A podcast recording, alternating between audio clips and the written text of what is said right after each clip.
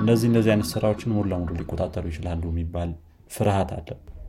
በተለይ ደግሞ routine የሆነ ስራ የምሰራ ከሆነ ለምሳሌ የሆነ delivery የሆነ truck driving አሁን በጣም እየተፈሩ ያሉት በ artificial intelligence ሊተኩ ይችላሉ ተብሎ የተጀመሩም ነገሮች ናቸው እነሱን ነገሮች። እና በማሽን ሊተኩ ይችላሉ ተብሎ ከሚፈሩት ስራዎች ውስጥ እነሱ ናቸው በተለይ routine የሆኑ ነገሮች ማለትም ተደጋጋሚ የሆኑ ነገሮች ከዚህ በፊትም የዜና ፕሮግራማችን ላይ አንስተነው ነበረ። እነ ማክዶናልድስ ምናምን እየሞከሩ እንደሆነ order የሚቀበል AI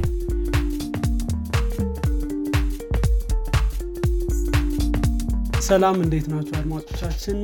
ሳምንታዊው የዘማች ፕሮግራማችን ተጀምሯል። እኔ ሄኖክ ጸጋይና አብዱልሃሚድ ኡመር አብረናችሁ እንቆያለን ዛሬ እየቀዳን ያለነው ግንቦት አንድ ላይ ነው። በዘማች ኤፍኤም ስለ ነባር አዳዲስና ተጠባቂ ቴክኖሎጂዎች እናወራለን።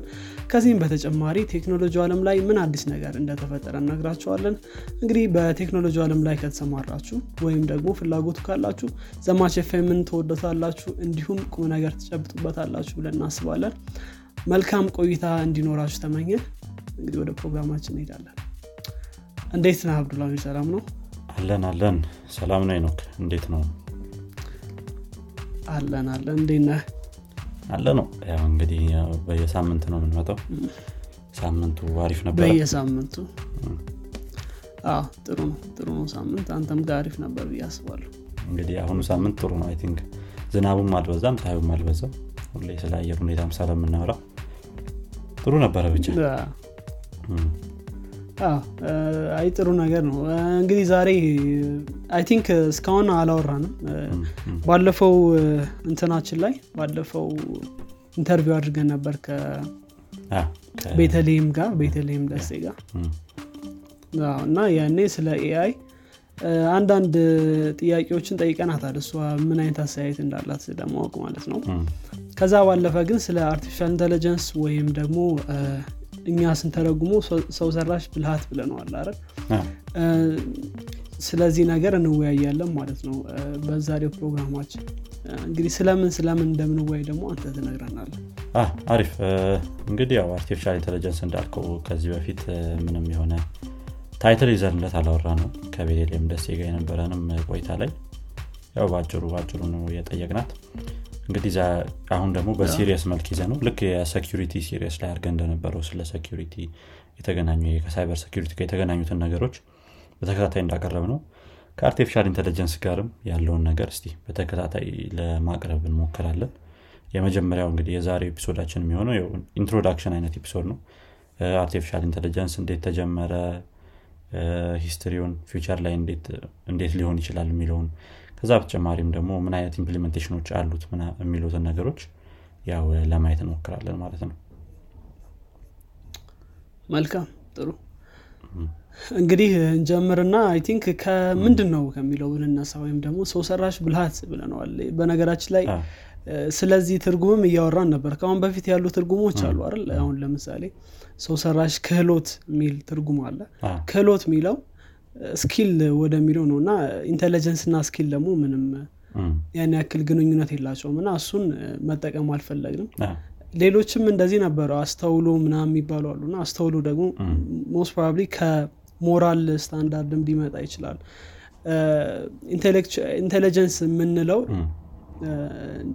more ወደ ብልሃት ይሄዳል ብለን ወደዛ እንትን ሄደናል ማለት ነው።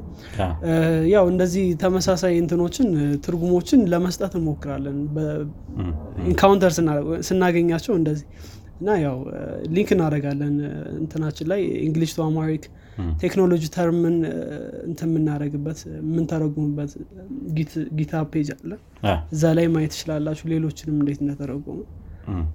እሺ ስመለስ ወደ ነጥቤ AI ምንድን ነው? ነው ወይም ደግሞ artificial intelligence ሰው ሰራሽ ብልሃት ያለው ማለት ነው። ስለዚህ AI ማለት እንግዲህ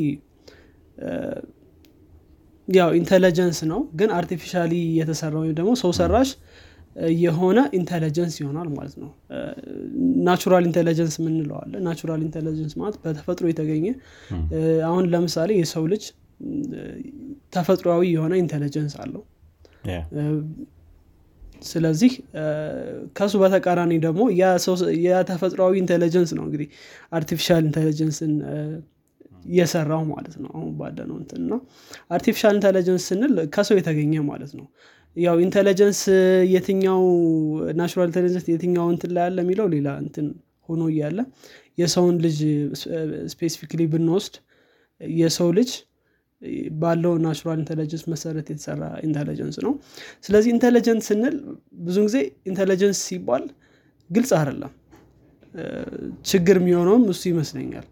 በተለይ አሁን artificial intelligence በየቦታው ትርጉም ሲሰጠው artificial intelligent ነው ወይም አዲስ ግን ምንድን ነው intelligent exactly? የሚለውን እሱን ለማየት ከሞከርን ያው እንግዲህ intelligence በአራት ዋና ዋና እንትኖች እንትን ልንለው እንችላለን ልንገልጸው እንችላለን። ዋና ዋና ቃላቶች ማለት ነው። አንደኛው መማር መቻል ነው። መማር መቻል ማለት already የማያውቀውን ነገር መማር ማያውቀውን skill መማር ሊሆን ይችላል። ማያውቀውን አስተሳሰብ ደግሞ ማግኘት ሊሆን ይችላል። ስለዚህ መማር በሁለቱም action ም በታወትም ወይም በሌሎች በሀሳብም በሁለቱም በኩል መማር መቻል አንደኛው ልንለው እንችላለን። ሁለተኛው ደግሞ ምክንያታዊነት አመክንዮ ይሉታል ወይም reason ማድረግ ይሄ በ logic በመጠቀም logic እና ምክንያታዊ መሆን reason ማድረግ መቻል ነገሮችን እንትን decide ይሄ ከ decision ጋር የሚገናኝ ነው። reasoning ከ decision ጋር ይገናኛል ማለት ምክንያቱም reason የምታደርገው የሆነ decision ላይ ለመድረስ ነው። ስለዚህ ይሄ ነገር ሌላው አካል ይሆናል። ሶስተኛው ደግሞ problem solving ይሆናል ማለት ነው። የሆነ ችግር ሲያጋጥመው artificial intelligent ኡም ሆነ natural intelligent ምንለው አካል ሁለቱም የመጣውን ችግር ተጋፍጠው ማለፍ መቻል ወይም ደግሞ problem ኡ solve ማድረግ problem solving ማለት ማለት ነው? already ይሄ problem solution ላይኖሩ ይችላል ወይም ደግሞ መፍትሄ ያላገኘ ችግር ሊሆን ይችላል። ስለዚህ ይህንን ችግር መፍትሄ መስጠት ይሆናል። ደግሞ perception ይሉታል ወይም ደግሞ አካባቢ ያለውን ነገር ማወቅ መቻል። አሁን የሰው ልጅ በአምስቱ የስሜት ህዋሳት ነው አይደል የሚባሉት? ህዋሳት ስለዚህ በእሱ ነው environment ኣችን የምናየው በመስማት እነዚህ ነገሮች ናቸው። artificial intelligent ደግሞ በተለያዩ እንትኖች environment ኡን ማወቅ መቻል አለበት። ከዛ በኋላ ነው learning ም reasoning ም problem solving የሚባሉት ራሱ የሚመጡት። ስለዚህ percept ማድረግ ወይም ደግሞ አካባቢ ያለውን ነገር ማወቅ መቻል አስፈላጊ ነው AI ለመባል ማለት ነው። ስለዚህ እነዚህ አራት ነገሮች እንደ ዋና ተብሎ ይወሰዳሉ። አንዳንዶቹ ላንጉጅን መጠቀምም እንደ ሌላ አንድ እንትን ሊያስቀምጡ ይችላሉ። ግን እሱ ያን ያክል አስፈላጊ ላይሆን ይችላል። artificial intelligent የምንለው አካል ወይም ሰው ሰራሽ ብልሃት የተላበሰ አካል እንትን language መጠቀም ላይኖርበት ይችላል። ስለዚህ እነዚህን አራቱን ዋና ዋና ምሰሶዎች ወይም pillar ምንላቸው አሉት ማለት ነው። intelligence ስንል እነዚህን ነገር ያሟላ መሆን አለበት ስለዚህ basically artificial intelligent ማለት environment ኡን የሚያውቅ እዛ environment ኡ ላይ ደግሞ reason እያደረገ እየተማረ ችግሮች ሲገጥሙት ደግሞ solve እያደረገ መሄድ የሚችል አካል ማለት ነው። በቀላሉ ስናየው። ስለዚህ artificial intelligent ይህን ይመስላል። በነገራችን ላይ artificial intelligence ን በሁለት ከፍለንም ማየት እንችላለን ብዙን ጊዜ confused የሚሆነውም የሰው ልጅ አንዳንዴ confused የምንሆነው ምንድን ነው weak AI እና strong AI ወይም ደግሞ narrow AI እና general AI የሚባሉ ሁለት ክፍሎች አሉት። weak AI የሚባለው ወይም ደግሞ narrow weak ወይም narrow ወይም ደግሞ ለአንድ particular ወይም ለአንድ ለተወሰነ አካል ብቻ intelligent የሆነ አሁን ለምሳሌ በ medical field ኡ በጣም excellent የሆነ አንድ artificial intelligent ሊኖር ይችላል ሌላው ነገር ላይ ደግሞ ምንም ማያቅ ማለት ነው። ስለዚህ እነዚህ weak AI የሚባሉት ናቸው ማለት ነው። ስለዚህ weak AI አሁን ብዙዎቹ የምናያቸው አለማችን ላይ በጣም ብዙዎቹ ማለት ይቻላል weak AI ዮች ናቸው። አሁን ለምሳሌ assistant ኦች አሉ አይደል? ጉግል assistant አሌክሳ ሲሪ እነዚህ የ social media ላይ ያሉ artificial intelligence ኦች ሊሆኑ ይችላሉ። እነዚህ እነዚህ በሙሉ weak AI የምንላቸው ናቸው። ገና አንድ field ላይ ብቻ በጣም specialized እያደረጉ ናቸው ማለት ነው። strong AI የምንለው ወይም ደግሞ AGI ይባላል። Artificial general intelligence የሚባለው እሱ ደግሞ በአንድ ቦታ እየተገደበ አይደለም በአንድ area እየተገደበ አይደለም ማለት ነው። እነዚህን ማየት በጣም rare ነው። አንዳንዶቹ AI ዮች የምታያቸው ከሆነ አሁን ለምሳሌ በጣም famous ኧ ኢትዮጵያ ውስጥ ሶፊያ ናት አለን ባለፈውም መታ ብዙ ሰው ለማየት ተሯሩጧል ኢትዮጵያ ውስጥ ብቻ ሳይሆን ወይስ እንዴት ነው ነገር? ሌላ ቦታስ? ትክክል ነው ትክክል ነው። ሌላ ቦታም በጣም famous ናት። ግን በተለይ እኛ ሀገር ላይ ብዙ ሰው ያውቃታል። ምክንያቱም ያኔም የተፈጠረውን ስለምናቅ ማለት ነው። እና እሷን አሁን ለምሳሌ ብትወስድ እሷ speech recognize ማድረግ ትችላለች። ከዛ emotion ማሳየት ትችላለች መመለስ ትችላለች ከዛ ባለፈ ግን አሁን ለምሳሌ ስለ medical እንትን ብጠይቃት ወይም ስለ physics theory ብጠይቃት ወይም ስለ ፊዚክስ ሀሳቦች ብጠይቃት አትመልስልም ምክንያቱ ምንድን ነው እሷ ፕሮግራም ወይም ደግሞ field ኧ program የተደረገችበት field እዛ ላይ እዛ area ላይ ነው ማለት ነው። ስለዚህ እንደዚህ አይነት AI ዮች አሉ። ብዙዎች AI የምንላቸው ብዙ ሰው ያውም እንደዚህ AI ላይ ብዙ research የሚሰሩ ሰዎች takeover ምናምን የሚባሉ አሁን ለምሳሌ ፊልም ላይ የምናያቸው አለ takeover ያደርጋሉ አለምን ስታር ትሬክ ላይ ስታር ዋርስ ላይ እንደምናያቸው እነዛ AI ዮች general AI ዮች ናቸው እና እንደዛ አይነት AI ላይ አልደረስንም ያን ያክል ለማለት ፈልጌ ሁለቱንም በደንብ ማየት ስለሚያስፈልግ ነው እዚህ ላይ ትንሽ ጊዜ ያጠፋሁት ማለት ነው አይ ትክክል general AI የሚባለው ያው እንዳልከው ብዙ አይነት ነገሮችን የሚያውቅ ሙሉ ለሙሉ የሆነ consciousness አለው የምትለው አይነት AI ሊሆን ይችላል። I don't AI expert ስላልሆንኩኝ ያን ያህል አላውቅ ይችላሉ። እንዳልከውም እዛ ላይ ከደረስን ይፈጠራል የሚባሉ የተርሚኔተር ምናምን ነገሮች እነሱ እነሱ ነገሮች happen ሊያደርጉ ይችላሉ ማለት ነው። እና ጥሩ አስረድተናል። አስረድተናል አስረድተናል ሳይሆን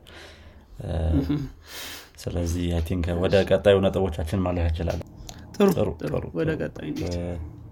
እሺ። ስለዚህ ያው እንግዲህ ስለ artificial intelligence ምንነት ከነገርከን history ውስጥ እንዴት ነው artificial intelligence እንዴት መጣ የሚሉትን ነገሮች ምን አይነት የተለያዩ time ኦች ላይ ምን ምን አይነት ነገሮች happen እያደረጉ ነበረ የሚለውን ደግሞ ለማየት እንሞክራለን ማለት ነው በትንሹ ያው እንግዲህ አሁን history of AI ሲባል የሆነ artificial intelligence የሚባለው ነገር recently የመጣ አይነት ነው መሰለኝ የምናስበው ብዙዎቻችን። የሆነ recent time ላይ የመጣ በቃ ልክ እነዚህ እነ ጉግል assistant ምናምን እነ ሲሪ ምናምን ሲመጡ የዛ ሰዓት ላይ more ታዋቂ የሆነ የመጣ ነው የሚመስለን። ነገር ግን ይሄ artificial intelligence የሚለው term ኡም ራሱ ጭምር concept ኦቹም በጣም ወደኋላ ይሄዳሉ። 1950 አካባቢ ላይ ነው እንግዲህ የመጀመሪያ concept ወይም ተጠነሰሰ ወይም ደግሞ ተጀመረ የሚባለው። ከዛ ፊትም የተለያዩ paper ኦች ላይ እንደውም የሆነ paper ላይ 370 BC ይላል ና እሱን ያው ዝም ብዬ ያለፍኩት እንግዲህ ይሄ ከ mathematics ጋር ግሪኮች ላይም እንደዚህ። Greek mythology ላይም አለ ይባላል። ማለት AI ምናምን እንደዚህ እንደምናስበው ሳይሆን በእነሱ አስተሳሰብ። አይ እንዳልከው ነው። መጀመሪያ ላይም ብለህናል እና ይሄ የ artificial intelligence ወይም intelligence ራሱ ምንድን ነው የሚለው ነገር አከራካሪ ስለሆነ የትኛው time ላይ ነው really የተጀመረው ነገር የሚለውም ትንሽ እንትን ሰዎችን እንትን ይላል ያከራክራል። ግን አንድ common ground አለ ብዙ ሰው የሚስማማበት እሱን ነው ማቅረብ ነው። 1950 ላይ እንግዲህ ይሄ Turing test የሚባለውን እንግዲህ ብዙዎቻችን artificial intelligence ላይ የሚሰራ ሰው በተለይ ያውቋል ብዬ አስባለሁኝ አለን ቱሪንግ የሚባለው ሰው የጻፈው paper ነበረ። ወይ እሱንም show note ላይ link እናደርገዋለን። ይህም ምንድነው? artificial intelligence ነው ለመባል የተወሰነ ማሽን ወይም ደግሞ የሆነ የተወሰነ ፕሮግራም ምናምን ነገር ሊሆን ይችላል። differentiate የምናደርገው እንዴት ነው የሚለውን ነገር የያዘ እንደገና ምን ምን አይነት concept ኦችስ አሉት? ይሄ ማሽኖች እና artificial intelligence የሚለውን ነገር ማለት ነው። የእሱ የመጀመሪያው concept ተደርጎ ይወሰዳል ማለት ነው። Turing test የሚባለውን የዛን ሰዓት ላይ ነው እንትን ያለው ምንድነው? የጠነሰሰው ወይም ደግሞ ሌላ I don't know ሌላ ጥሩ word ካለ ሄኖክ የጀመረው እና ይህ እና ይህ እንግዲህ Turing test የምንለው ምንድነው? የአንድ ሰው ኮምፒውተር ላይ ይቀመጣል ግለሰብ ማለት ነው። ሌላ ደግሞ ሁለተኛ ሰው ደግሞ ይቀመጣል። ይሄ test የሚያደርገው ሰው ከሁለት entity ዎች ጋር ወይም ደግሞ ነገሮች ጋር communicate ያደርጋል ማለት ነው በ text። አንደኛው entity ሰው ነው የሚሆነው ያው normal ሰው ማለት ነው። ሌላኛው ደግሞ artificial intelligence ይሆናል። ስለዚህ ከሁለቱ ጋር communicate እያደረገ የትኛው እንደሆነ artificial intelligence ኡን የመለየት ስራ ነው የሚሆነው። ስለዚህ ይሄ artificial intelligence ነው ብሎ በስነስርዓት ከገመተ የ artificial intelligence ወይም ይሄ ፕሮግራሙ fail አድርጓል ማለት ነው። Turing test ኡን fail አድርጓል የምንለው ደረጃ ማለት ነው። እስካሁን ድረስ I think ብዙ company ዎች የሚጠቀሙት የ test እንትን ነው ምንድነው really አልፏል የሚለውን ነገር እስካሁን ድረስ የምንጠቀምበት ነገር ነው። እና ነገር ግን ደግሞ ካላወቀው ሰውየው ይሄ artificial intelligence ነው ብሎ በስነስርዓት ካልገመተ ያው Turing test ኡን አልፏል እንላለን ማለት ነው። እና ግዴታ ደግሞ እዚኛው test ላይ ማወቅ ያለብን ግዴታ ትክክለኛ መልስ ላይሆን ይችላል። ምንድን ነው ማሽኑ ወይም artificial intelligence ኡ መመለስ ያለበት። ሰውየው የጠየቀውን ነገር አሁን ለምሳሌ መቼ ነው የመጀመሪያው ጨረቃ landing ምናምን ብለን ብሎ ከሆነ አይ እሱን እኮ አላውቀውም ምናምን ቢልም እና ሰውየው ግን artificial intelligence እንዳልሆነ ካወቀ ማነው artificial intelligence አይደለም ካለ Turing test ኡን አልፏል ነው የምንለው። ግዴታ ትክክል የሆነ መልስ መመለስ የለበትም ማለት ነው እና ከዚህ ጀምሮ ያው እንግዲህ የተለያዩ mathematician ኦች logic ላይ የሚሰሩ ሰዎች ምናምን በተለያየ time ላይ ብዙ አስተዋጽኦ እያደረጉ የመጡበት ጊዜ ነው ማለት ነው። ከዚህ ከ Turing test ኡ ጀምሮ። ከዛ በኋላ ደግሞ ስለዚህ እዚህ ላይ ላቋርጥና ስለዚህ Turing test የምንለው ይሄ አለን ቱሪንግ የፈጠረው ስለዚህ አንድ artificial intelligence የሚባል ከሰው እንዳይለይ ነው test ኡ ማለት ነው አይደል? generally ሰውና artificial intelligence ካልተለየ artificial intelligent ነው ማለት ነው ያ ነገር። ይሄ የእሱ proposal ነው እንግዲህ። የእሱ theory ነው ማለት ላይስማማበት ይችላል። የተለያየ ሰው የተለያየ አይነት አመለካከት ሊኖረው ይችላል። ግዴታ ይህ ማለፍ የለበትም artificial intelligence ለመባል ሊል ይችላል።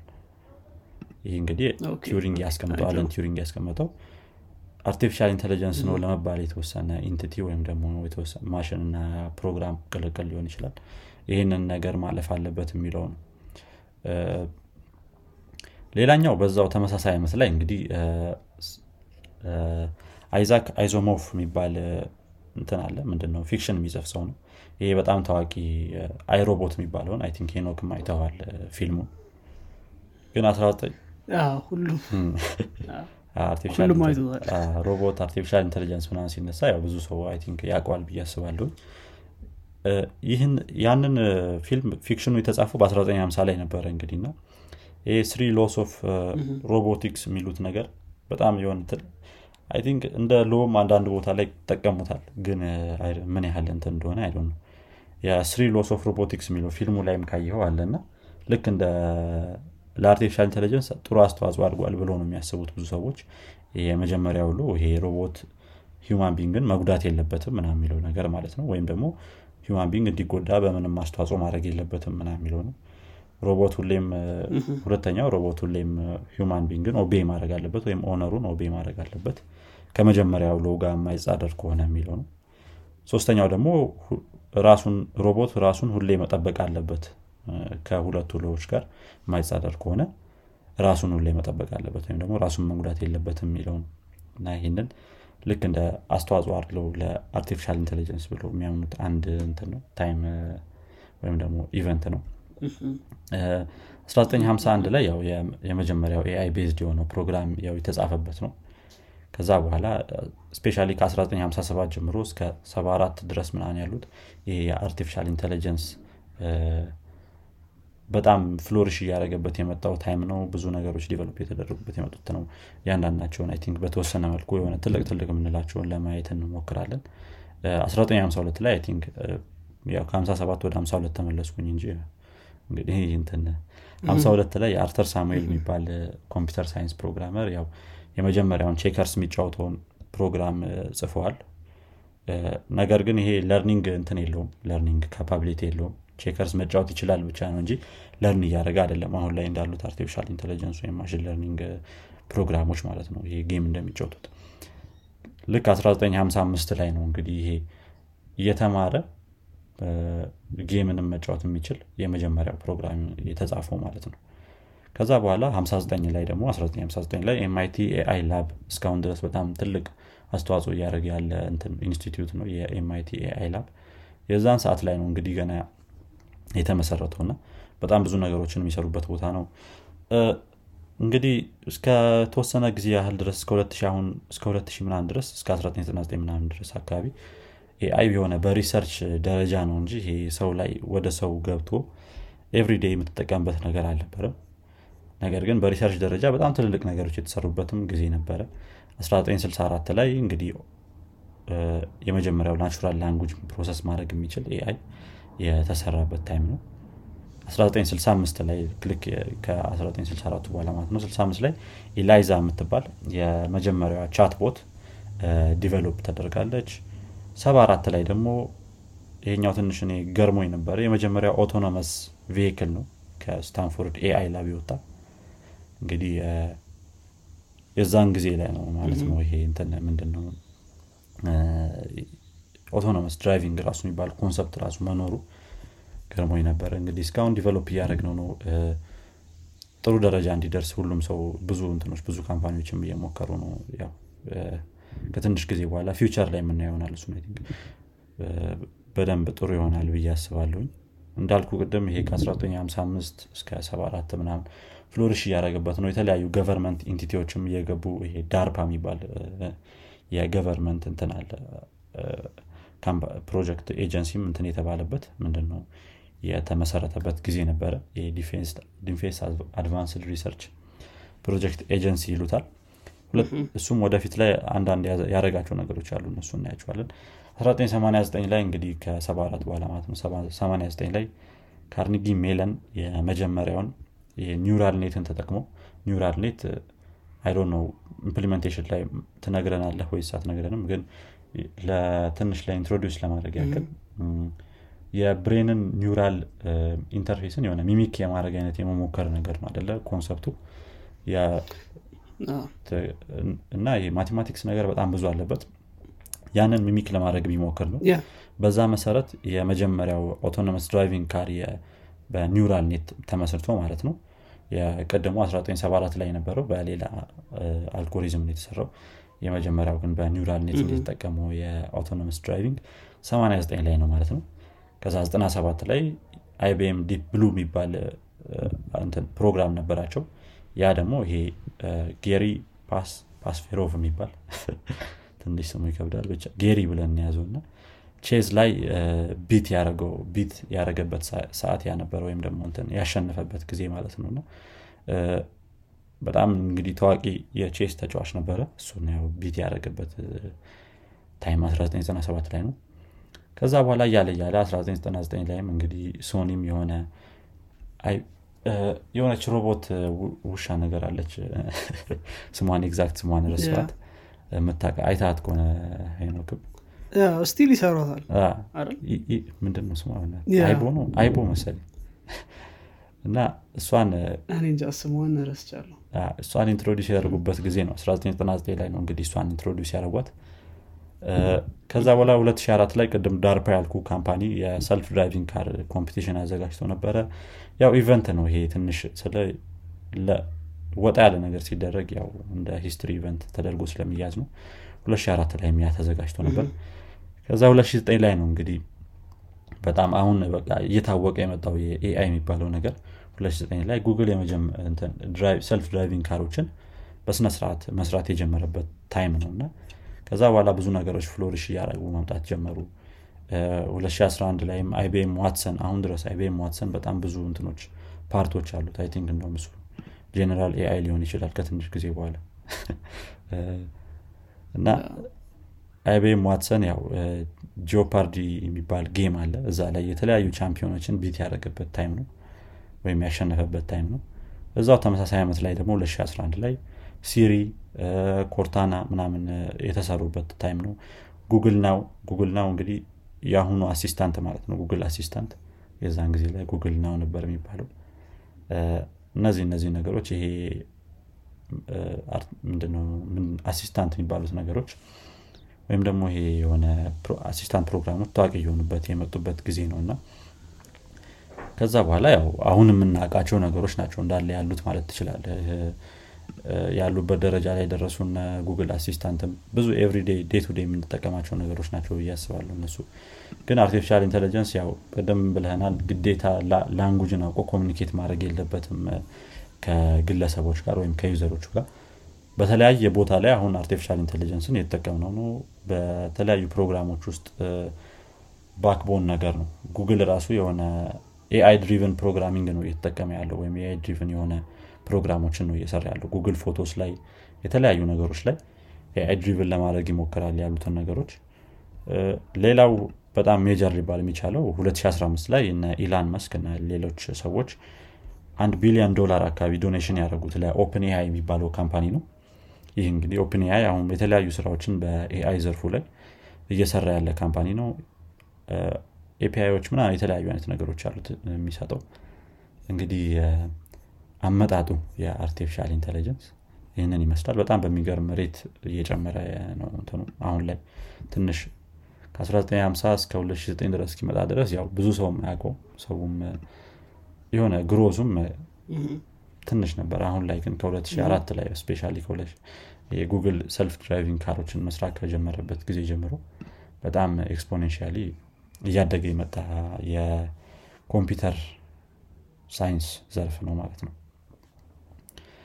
ይህን ይመስላል እንግዲህ አመጣጡ ሄኖክ በመሀል የተፈጠሩ ነገሮች ካሉ የምጨምርበት እንግዲህ አንተም አይ አይ የምጨምረው የለም ግን አሪፍ ነው። በተለይ እንዳልከው ከ recent በቅርቡ ነው በቃ በጣም እያደገ የመጣው።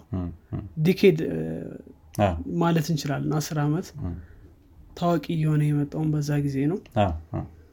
ጥሩ እንግዲህ አሁን I think እንግዲህ ይሄን ያህል ካወቅን ስላመጣጡ አሁን ያለበትን artificial intelligent ያለበትን ቦታ ብናይ አሪፍ ይመስለኛል እንግዲህ artificial intelligence አሁን ላይ በማናስባቸው ቦታዎችም አለ።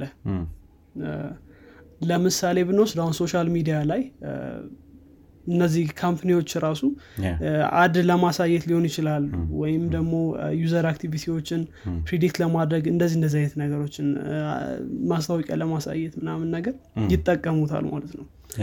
ስለዚህ አሁን ለምሳሌ የሆነ advertisement ወይም ደግሞ የሆነ እቃ ካየህ ከዛ ጋር ተመሳሳይ የሆነ ይሄ ነገር just color ኡን በማየት ምን አይነት እቃ እንደሆነ እንትን በማድረግ AI ዩ analyze አድርጎት ከዛ ተመሳሳይ እቃዎችን ለአንተ እንትን ያደርግልሃል ይሄ አሁን social media ዎች ላይ በጣም common ሆኗል። እኛ ሀገር ላይ ያን ያክል አሁን ለምሳሌ ኢንስታግራም ላይ ያን ያክል shop የለም እንጂ ውጭ ሀገር ላይ ይሄ በጣም common የሆነ እንትን ነው የሚገርምህ እሱ ብቻ ሳይሆን አሁን በደንብ በተለይ እነዚህ ትላልቅ company ዎች ራሱ የሚታሙበት የ privacy ጉዳይ ነው። እና አሁን ለምሳሌ ኢንስታግራም ላይ ቲክቶክም ላይ ጭምር ማለት ነው። ቪዲዮ ላይ ስትናገር ስታወራ የሆነ ነገር ካልክ ለምሳሌ bag ካልክ bag? bag bag bag ካልክ ቦርሳ ምናምን ካልክ ወይም አሮ ነው shoes ምናምን ካልክ ናይኪ shoes ካልክ እነዚህ እንደዚህ አይነት ነገሮችን ካልክ ቪዲዮ ላይ ነው እንግዲህ እንደዚ ያልኩ ነው። ያን ነገር analyze አድርጎት next time browse ስታደረግ እነዛን ነገሮች ታያለህ ማለት ነው። እና ይሄን ያክል እያንዳንዱ part of እንትናቸው ላይ platform ኣቸው ላይ እነዚህ ነገሮችን አንድ ላይ እያመጡ ያሉበት ጊዜ ነው። ከዚህ እነዚህ tiny እንትኖች implementation ኦች ባለፈ ስናየው tiny እንኳን ሊባሉ የሚችሉ አይደሉም። ግን ከነዚህ implementation ኦች ወተን ሌሎችን ስናይ ደግሞ ለምሳሌ ቴስላን እናገኛለን። ቴስላውን self driving car ኦች ላይ ጥሩ ርቀት የተጓዘ እንትን ነው። ከዛ ባለፈ ጉግል ብዙ አመት ይሄ self driving car ላይ ወይም ራሱን የሚነዳ መኪና ላይ ብዙ ጊዜ አሳልፏል። ልክ እንዳልከን መጀመሪያም ሲጀምር እንደዛ ነበር። እና እነሱም እየሰሩበት ነው። ጉግልም እየሰራበት ነው። ሌሎች የመኪና አምራች company ዎች እዚህ ላይ እየገቡበት ነው። electric car እና self driving car የሚባሉት እነዚህ ሁለቱ ለመኪና አምራቾች ትልቅ እንትን ናቸው። ስለዚህ እነዚህ ላይ አሁን በጣም ብዙ እንትን አለ። ከዛ ባለፈ ደግሞ face recognition face recognize ማድረግ ወይም ደግሞ ፊትን መለየት መቻል። ይሄም በተለይ ፖሊስ ላይ ፖሊስ ላይ ውጭ ሀገር ላይ በጣም common እየሆነ ወይም ደግሞ በየቦታው እየታየ ያለ ነገር ነው face ን recognize ማድረግ። እንደዚህ እንደዚህ አይነት ነገሮች አሉ በየቦታው። እንደ አንዳንድ ነገሮችን ራሱን እንትን ላይ ብንሄድ ራሱ ልክ እንደ joke ሆኖ የተጀመሩ ነገሮች ለምሳሌ deep fake የሚባለው አሁን deep fake ራሱ ሌላ ትልቅ ችግር እያመጣ ነው። በተለይ እንትኖችን መረጃዎችን መቀየር ላይ ብዙ ሰዎች አሁን በተለይ court ላይ ወይም ደግሞ ፍርድ ቤት ላይ ራሱ ችግር እየፈጠረ የመጣ ነገር ነው። ገና ያን ያክል ቴክኖሎጂ ሳይሰፋ ማለት ነው። እና እነዚህ እነዚህ አይነት implementation ኦች በብዙ ቦታ ወይም ደግሞ በተለያዩ ዘርፎች ልናገኝ እንችላለን። አሁን ለምሳሌ ግብርናው ላይ ስንሄድ ግብርናው ላይ disease መለየት ወይም ደግሞ በሽታ መለየት ሊሆን ይችላል። ከዛ ባለፈ ደግሞ የአፈሩን እርጥበት በመለካት ውሃ ማጠጣት ሊሆን ይችላል። ቅጠላቸውን በማየት ቅጠላቸው እየተበላሸ ከመጣ pesticide ወይ ምናምን መርጨት ሊሆን ይችላል። ያንን እና ብዙ ብዙ በተለይ አውሮፓ ሀገሮች ላይ በደንብ እየተሰራበት ያለ ነገር ነው። ግን ምናልባት ብዙ ሰው realize ማድረግ ያለበት ወይም ማወቅ ያለበት ነገር በተለይ ያን ያክል AI ላይ እንትን የሌለው ሰው ሮቦት እና artificial intelligence ሲባል ሮቦቲክስ ወይም artificial ሁለቱ አንድ ላይ በተለይ እንትን ፊልሞች ላይ ተመሳሳይ ሆነው ነው የምናገኛቸው ና ትክክል አይደለም። ሮቦቲክስ የሚባለው ክፍል በተለይ movement ላይ ምናምን ነው የሚያጠነው እንቅስቃሴ ላይ ምናምን እንደዛ እንጂ artificial intelligence ስንል software program ነው ብዙ ጊዜ የምናገኘው። software program ነው እንጂ ያን ያክል እንትን ላይ movement ላይ እንትን አይልም። ስለዚህ ሁለቱ የተለያዩ ናቸው። በሮቦቲክሱ የራሱ የሆነ እንትን አለው። artificial intelligence ላይ ግን ብዙ እንትኖች አሉ። ብዙ ነገር ማለት ይቻላል። Google Assistant አሁን የምንጠቀማት ካለች Siri Alexa እነዚህ እነዚህ አሁን speech recognition አላቸው። ወይም ደግሞ ስትናገሩ የምትናገሩት ነገር ማወቅ ይችላሉ። ምን መመለስ እንዳለባቸው እንዲሁ ደግሞ በ machine learning ጅብ የተደረጉ ናቸው። ስለዚህ አሁን ቅድም neural net ብለህ ነበር ያውም neural net ም የራሱ የሆነ በተለይ ከነዚህ ከሌሎች አልጎሪዝሞች በተሻለ አሪፍ እንትን ውጤት የሚያመጣ ነው። እና neural net በየቦታው እየተተገበረ መጥቷል እሱ ደግሞ የራሱን የቻለ አመጣጡም የራሱን የቻለ እንትን አለው እና ስለዚህ powerful በሆኑ ቁጥር በተለይ ቴክኖሎጂዎች እየጨመሩ በመጡ ቁጥር እና speed ኣቸው performance ኣቸው ያኔ artificial intelligence ም በጣም ትልቅ እየሆነ ይመጣል ማለት ነው። ስለዚህ pretty much ብዙ implementation ኦች አሉ። ምናልባት አንተ ትረዳኛለህ። እኔ ያልጠቀስኳቸው ነገሮች ካሉ አይ ብዙዎቹም ብለሃቸዋል ብዬ አስባለሁ ብዙ ዋና ዋናዎቹ ዘርፎች ብለሃቸዋል የ assistant ነገሮች natural language processing image recognition ኡ ምናምን እነዚህ እነዚህ ናቸው። I think ሌላ አሁን ላይ ያለ implementation I don't know ከዚህ ውጭ እንዳልከውም ፊልሞች በተለይ አሁን ለ artificial intelligence በጣም አስተዋጽኦ አድርገው ነው ያለፉት። ቅድም አላነሳሁትኝም history ላይ እንጂ The Wizard of Oz የሚባል ፊልም ነበር አይተኸው የምታውቅ ከሆነ ሄኖክ? በጣም የቆየ ፊልም ነው። እዛ ላይ ነው የመጀመሪያው ይሄ የሆነ artificial intelligence የሚባለው ነገር introduce የተደረገው ብለው ይናገራሉ። የሆነ አንድ ሮቦት አለ እዛ ላይ 1920 ምናምን ላይ እንደ አዲስ ተሰርቷል የሆነ Wizard of Oz እሱን አይተኸው ከሆነ። ግን በፊቱ ላይ እንደ አዲስ የተሰራው የሆነ ትንሽ አዲሱ ትንሽ more advanced ነገር ናቸው እዛ ላይ ያሉት ነገሮች ምናል እዚኛው የድሮ ላይ ግን Tin Man የሚባል አንድ ሮቦት ነበረ። heart አልነበረውም። ያው consciousness ኡን ለመፈለግ ነበር እንግዲህ ሲሯራት የነበረው ፊልሙ ላይ ያለው plot ማለት ነው። እና በጣም ፊልሞች ብዙ አስተዋጽኦ አድርገዋል። Terminator የሚባለውን ፊልም በጣም ለይሄ Skynet የሚባለው concept በቃ የሆነ ምንድን ነው ማሽኖች ሰዎችን እንትን ይላሉ ምናምን ብሎ በጣም አካብዶ ያወራው ፊልም Terminator ነው ብዬ አስባለሁኝ። አንዳንድ unrealistic የሆኑ ነገሮች አሉ እዛ ላይ ግን እስቲ ያው future ላይ ያለው ነገር እናየዋለን። በተለይ future ላይ ምን ይመጣል የሚለው የብዙ ሰው ጥያቄ ነው በተለይ AI ላይ። አሁን የመጣውን progress ስናይ ወይም የመጣበትን መንገድ ስናይ future ኡ ምን ይመስላል የሚለው ደግሞ በጣም interesting የሆነ ጥያቄ ይመስለኛል። እና ስለ እሱ ደግሞ እንግዲህ እስቲ በትንሹ ደግሞ future ላይ ምን ምን አይነት ነገሮች በ AI ዘርፉ ላይ ሊነሱ ይችላሉ የሚለውን ለማየት እንሞክራለን። ያው ብዙ ሰው በጣም expect የሚያደርገውም እና የሚጠብቀው ነገር ይኖራል። ይሄ ምንድን ነው የሰዎችን ስራ የመውሰድ ነገር ነው አንደኛው happen ሊያደርግ የሚችለው። በምን ያህል percent ሊሆን እንደሚችል አይሉ ነው አንዳንድ ሰዎች ሙሉ ለሙሉ የሰው ልጅን ስራ programming ኡንም ሳይቀር ማለት ነው። አሉ አንዳንድ developer AI ዮች አያቸው web development ነው የሚሰሩት እንጂ ግን አሉ developer እንትኖች AI ነገር ያላቸው እና እነዚህ እንደዚህ አይነት ስራዎችን ሙሉ ለሙሉ ሊቆጣጠሩ ይችላሉ የሚባል ፍርሃት አለ። በተለይ ደግሞ ይሄ routine የሆነ ስራ የምሰራ ከሆነ ለምሳሌ የሆነ delivery የሆነ truck driving አሁን በጣም እየተፈሩ ያሉት በ artificial intelligence ሊተኩ ይችላሉ ተብሎ የተጀመሩም ነገሮች ናቸው እነሱን ነገሮች እና በማሽን ሊተኩ ይችላሉ ተብለው ከሚፈሩት ስራዎች ውስጥ እነሱ ናቸው። በተለይ routine የሆኑ ነገሮች ማለትም ተደጋጋሚ የሆኑ ነገሮች። ከዚህ በፊትም የዜና ፕሮግራማችን ላይ አንስተነው ነበረ። እነ McDonald's ምናምን እየሞከሩ እንደሆነ order የሚቀበል እንትን AI እና ያው እንደዚህ አይነት ነገሮች ያው የብዙ ሰው ስጋቶች ናቸው። እንግዲህ በምን መልኩ ሊሄድ ይችላል የሚለውን ያው አብረን የምናየው ይሆናል።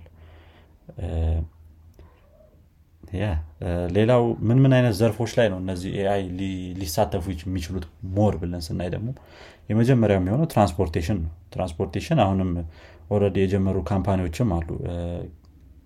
exact ስሙን ረሳሁትኝ ቅርብ ጊዜ አማዞን የገዛው አንድ self driving transportation provide ለማድረግ የሚሞክሩ company ዎች አሉ ለምሳሌ እና እነሱ ነገሮች እየሰፉ ያሉትን ይሄ ታክሲ ምናምን ምናምን የምንለውን ነገሮች ሊያስቀር ይችላል ነው የአንደኛው የ AI future ላይ happen ሊያደርግ የሚችለው ማለት ነው።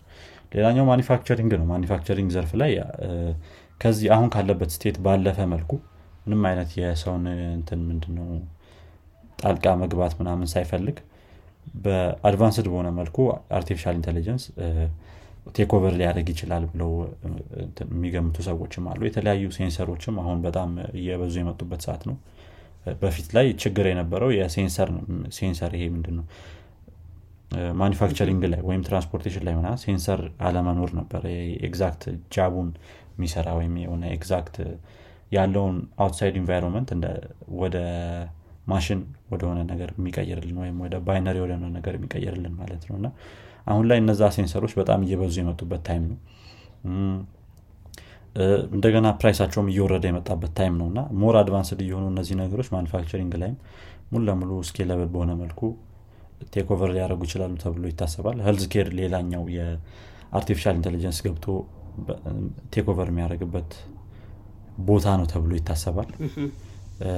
health ላይ አንድ example እንደውም ለምሳሌ የ Neuralink ን ካየ ነው የ Neuralink ታቁታላችሁ ብዙዎቻችሁ ብለን እናስባለን። ጭንቅላት ውስጥ የሚቀበረው chip ነው እና አሁን እዛ ላይ perform የሚያደርገው ያንን operation robot ነው። የሰው ልጅ ያንን መስራት አይችልም ተብሏል already አስቡ። በጣም fragile ነው እና የሰው ልጅ brain የምንለው ነገር እነዛን እንትኖች ጥቃቅን sensor ኦች የሚያስገባው ማሽን ነው ሮቦት ነው ነው በጣም take over ሊያደርግ ይችላል ተብሎ የሚፈራበት ቦታ አንዱ health care ነው ሌላኛው education ላይ ነው። education ላይ textbook ኦችን ምናምን digitize አድርጎ ማቅረብ ወደፊት ለ AI የሚሰጥ ስራ ይሆናል ተብሎ ይታሰባል።